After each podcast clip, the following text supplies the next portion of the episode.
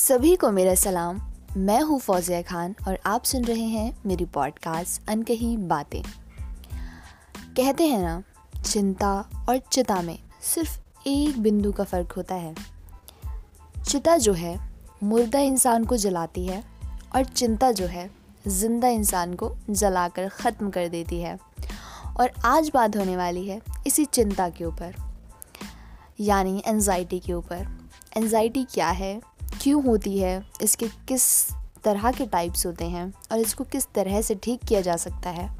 वो सब मैं आज अपनी पॉडकास्ट में बताने वाली हूँ।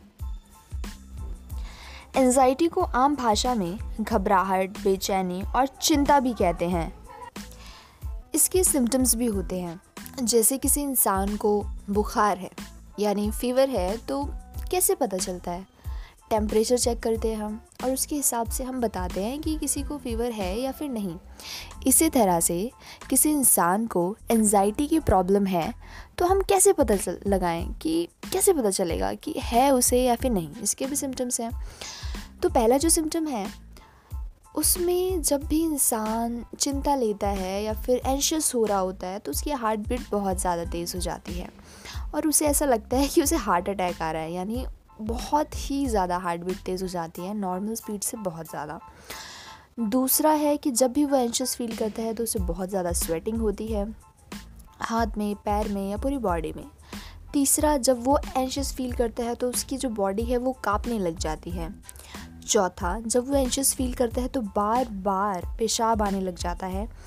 पांचवा, जब भी वो एंशियस फील करता है तो उसका होता है अक्सर पेट खराब हो जाता है। और जो छठा है ना, वो है बिना बात, बेकार की बातों पर ही वो चिंता करने लग जाता है और उसका मन जो है शांत नहीं होता है।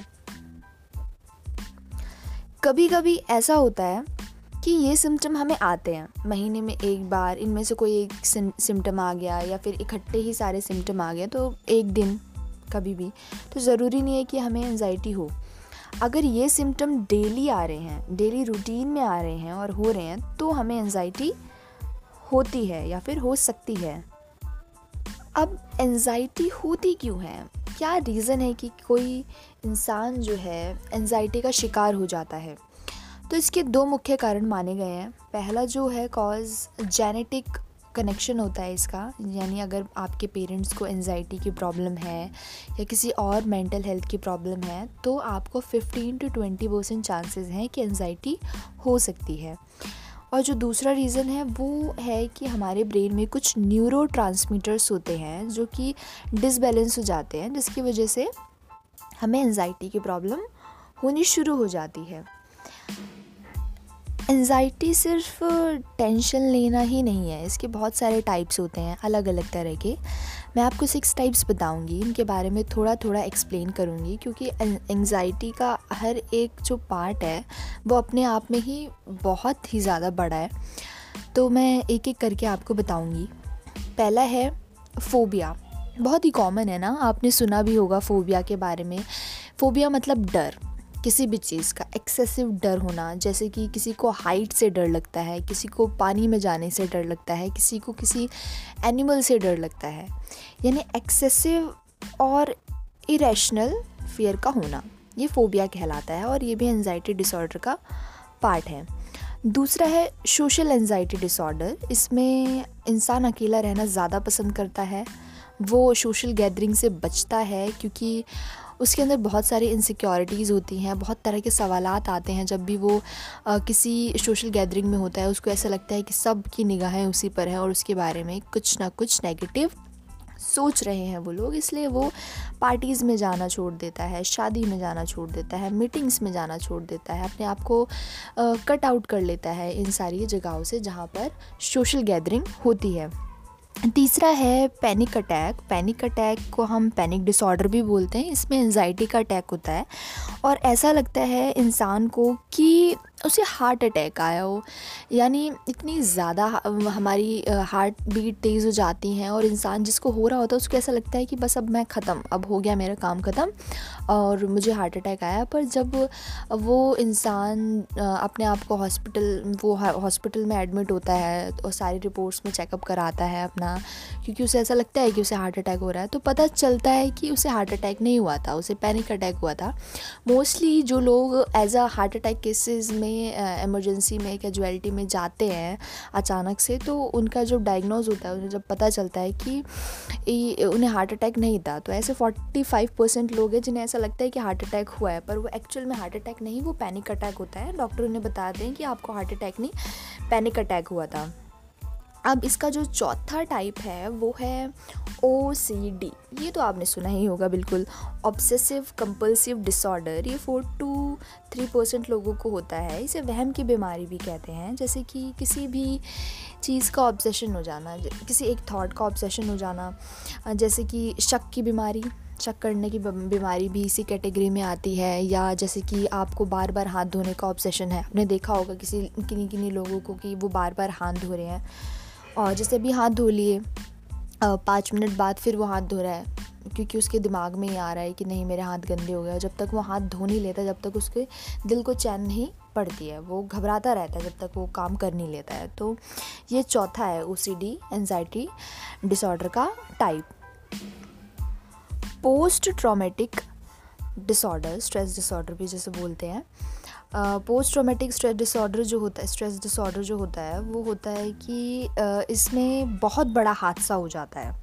यानी जैसे कि किसी बॉम्ब ब्लास्ट को आपने अपनी आँखों से देख लिया आपने किसी एक्सीडेंट को अपनी आँखों से देख लिया किसी नेचुरल क्लाइमेटी को अपने आँखों से देख लिया यानी किसी किसी की डेथ को होते हुए अपने आँखों से देख लिया एक ऐसा ट्रॉमा आपके दिमाग में जो बिल्कुल तरह छप जाता है। अगर ये चीज़ें आप बहत्तर घंटे तक आप सोच रहे हैं तो नॉर्मल है। अगर बहत्तर घंटे से ज़्यादा सोच रहे हैं तो ये नॉर्मल नहीं है। ये चीज़ें नाइट के तौर पर या फ्लैशबैक के तौर पर आपके आँखों के सामने घूमती रहती हैं। अगर बहत्तर घंटे तक सोच रहे हैं इट्स टोटली फाइन बट अगर ये चल रही हैं, बहत्तर घंटे से ज़्यादा आपके साथ, महीना हो गया, डेढ़ महीना हो गया, वही चीज़ें बार बार रिपीट हो रही हैं तो आपको ये एनजाइटी डिसऑर्डर है। और इसका जो छठा है, वो है टाइप जर्नलाइज एनजाइटी डिसऑर्डर जो कि बिल्कुल बिल्कुल मामूली सा हम बोलते हैं जिसको कि बोलते हैं कि किसी, कोई कोई बोलता है ना, मेरा मन शांति नहीं रहता यार। मैं तो बहुत ज़्यादा, मुझे तो छोटी छोटी बातों की भी चिंता हो जाती है। वो इंसान चाहता नहीं ये सब करना, पर हो जाता है। यानी मान लीजिए कि आप ने व्हाट्सएप पे किसी अपने दोस्त को मैसेज भेजा, वो दोस्त ऑनलाइन बैठा हुआ है, पर रिप्लाई नहीं दे रहा है। तो इस केस में जिसको एनजाइटी है, वो ये सोचेगा कि शायद ये मेरे को इग्नोर कर रहा है, या इसकी नज़रों में मेरी कोई वैल्यू नहीं है, या फिर इस, इसके लिए मैं कुछ भी नहीं हूँ, ये मेरे को कुछ नहीं मानता है। तो ये सब चीज़ें एनजाइटी जिसको है, वो सब सोचेगा और इसी तरह से वो सोचता रहेगा सोचता रहेगा और उसके बस उसके बस कब का पहाड़ होने लग जाएगी या स्वेटिंग होगी, ये सारी चीज़ें होने लग जाएँगी। तो ये वो चीज़ें जो बहुत नॉर्मल है, पर उनको बहुत ज़्यादा बढ़ाकर उनकी चिंता ले ली जाती है। Worry about everyday life with no obvious reason ये जर्नलाइज डिसऑर्डर में आता है, बिल्कुल ही आता है। और इसके मैंने सिक्स पार्ट्स आपको बता दिए हैं, इसके अलावा भी कुछ पार्ट्स होते हैं। पर ये बहुत कॉमन पार्ट्स थे। अब बात आती है कि एनजाइटी को किस तरह से ठीक किया जा सकता है। सबसे पहली बात तो अगर आपको एनजाइटी है या आपकी एनजाइटी बहुत इनिशियल स्टेज पर है तो आप कंट्रोल खुद से कर सकते हैं। आपको किसी साइकेट्रिस्ट की ज़रूरत नहीं है, किसी मेडिसिन की ज़रूरत नहीं है, या फिर मिडल पर है, तब भी आप अपने विल पावर से उसको कर सकते हैं काबू में। अगर बहुत ज़्यादा हाई लेवल पे है तो मैं आपको ये सजेशन दूँगी कि आप जाइए, किसी साइकेट्रिस्ट को दिखाइए। पर अगर इनिशियल स्टेज में है तो मैं आपकी बहुत ज़्यादा हेल्प कर सकती हूँ।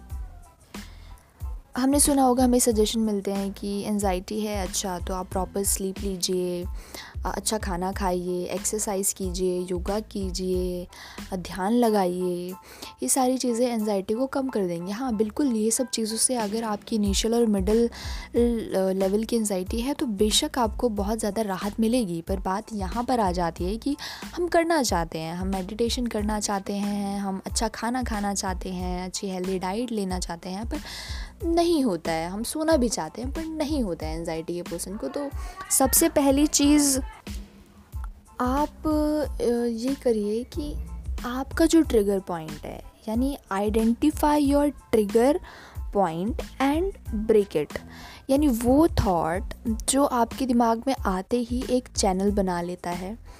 आते ही आपको बिल्कुल ही परेशान कर देता है। आप उस थॉट को पहले आइडेंटिफाई कीजिए और जब भी वो थॉट आता है ना, आप उसको बस इनकाउंटर कीजिए कि बस ये थॉट आया, अब मुझे इससे आगे सोचना नहीं है। आइडेंटिफाई किया, वहीं रोका, बस अपना ध्यान डिस्ट्रैक्ट किया किसी और चीज़ में और उसको वहीं ख़त्म कर दिया। फिर उसके बाद आप ये कर सकते हैं, आप मेडिटेशन कर सकते हैं या फिर अपना ध्यान भटकाने के लिए या कुछ अच्छा सा म्यूज़िक सुन लिया या खाना खा लिया या वो चीज़ कर ली जो आपको बहुत ज़्यादा पसंद है। तो इससे क्या होगा कि आपने उस थॉट को वहीं रोक दिया है, अपने आप के ऊपर हावी होने नहीं दिया है।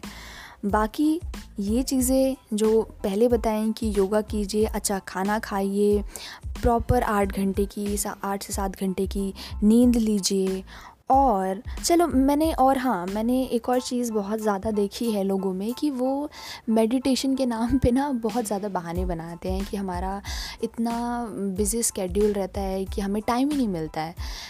देखो बिज़ी स्केड्यूल या बिज़ी वर्ड तो सिर्फ़ एक वर्ड ही है ना। जो चीज़ आपको करनी है तो वो करनी ही है। तो मेडिटेशन नहीं होती ना तो मैं आपको बहुत सिंपल कहते हो ना, ध्यान नहीं लगा पाते, ध्यान लगाते वक्त भी बहुत सारे थॉट्स आते हैं।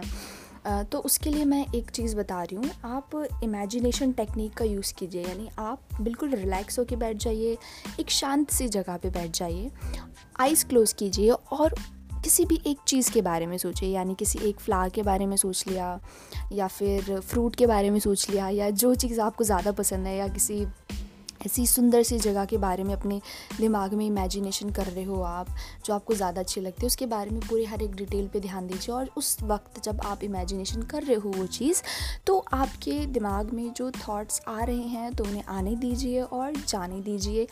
रुकने मत दीजिए, यानी उसको पकड़िए मत। आए, ठीक है आप जाने दो। आ रहे हैं, जा रहे हैं, जाने दो। उसको पकड़ना नहीं है। इमेजिनेशन में आप बिल्कुल तरह से डूब जाइए और इस तरह से अगर आप इमेजिनेशन की प्रैक्टिस करते रहेंगे तो आप बिल्कुल ही मेडिटेशन की भी प्रैक्टिस इजीली कर लेंगे और आपका मन जो है और ज़्यादा इमेजिनेशन करने लग जाएगा और मेडिटेशन करने लग जाएगा। धीरे धीरे इसका असर होने लग जाएगा। पहले आप एक मिनट के लिए बैठते हैं, फिर दो, फिर तीन फिर जैसे जैसे हैबिट बिल्डअप होती जाती है ना, वो अपने आप हो जाता है, बिल्कुल ही हो जाता है।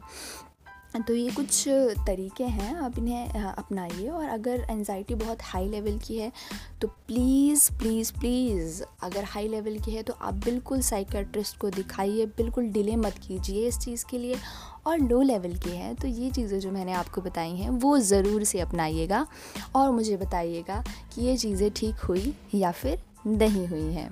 मेरी पॉडकास्ट को बहुत ज़्यादा प्यार देने के लिए बहुत बहुत शुक्रिया। और हाँ कोई भी आपकी अनकही बात है, छोटी हो या बड़ी हो, कैसी भी हो, आप मुझे डीएम करके बता सकते हैं मेरे इंस्टाग्राम हैंडल पर। और हाँ इसी तरह से आप मेरे पॉडकास्ट को सुनते रहिए और शेयर करते रहिए उन लोगों के साथ जिनको इस चीज़ की बहुत ज़्यादा ज़रूरत है। क्योंकि हमारे सोसाइटी में फ़िज़िकल हेल्थ के बारे में सब जानते हैं ना, पर मेंटल हेल्थ पे कोई ध्यान ही नहीं देता है। तो इस चीज़ के लिए हमें अवेयर होना पड़ेगा और इसके लिए आपको शेयर करनी पड़ेगी ये पॉडकास्ट उन लोगों के साथ जिनको इस चीज़ के बारे में बहुत ज़्यादा ज़रूरत है अवेयर होने की। आप अपना ख्याल रखिए, दूसरों से प्यार कीजिए, खुद से तो बहुत ज़्यादा प्यार कीजिए। और इसी तरह से हँसते मुस्कुराते रहिए। तब तक के लिए बाय बाय टेक केयर मिलती हूँ मैं अपने नेक्स्ट पॉडकास्ट के टॉपिक में।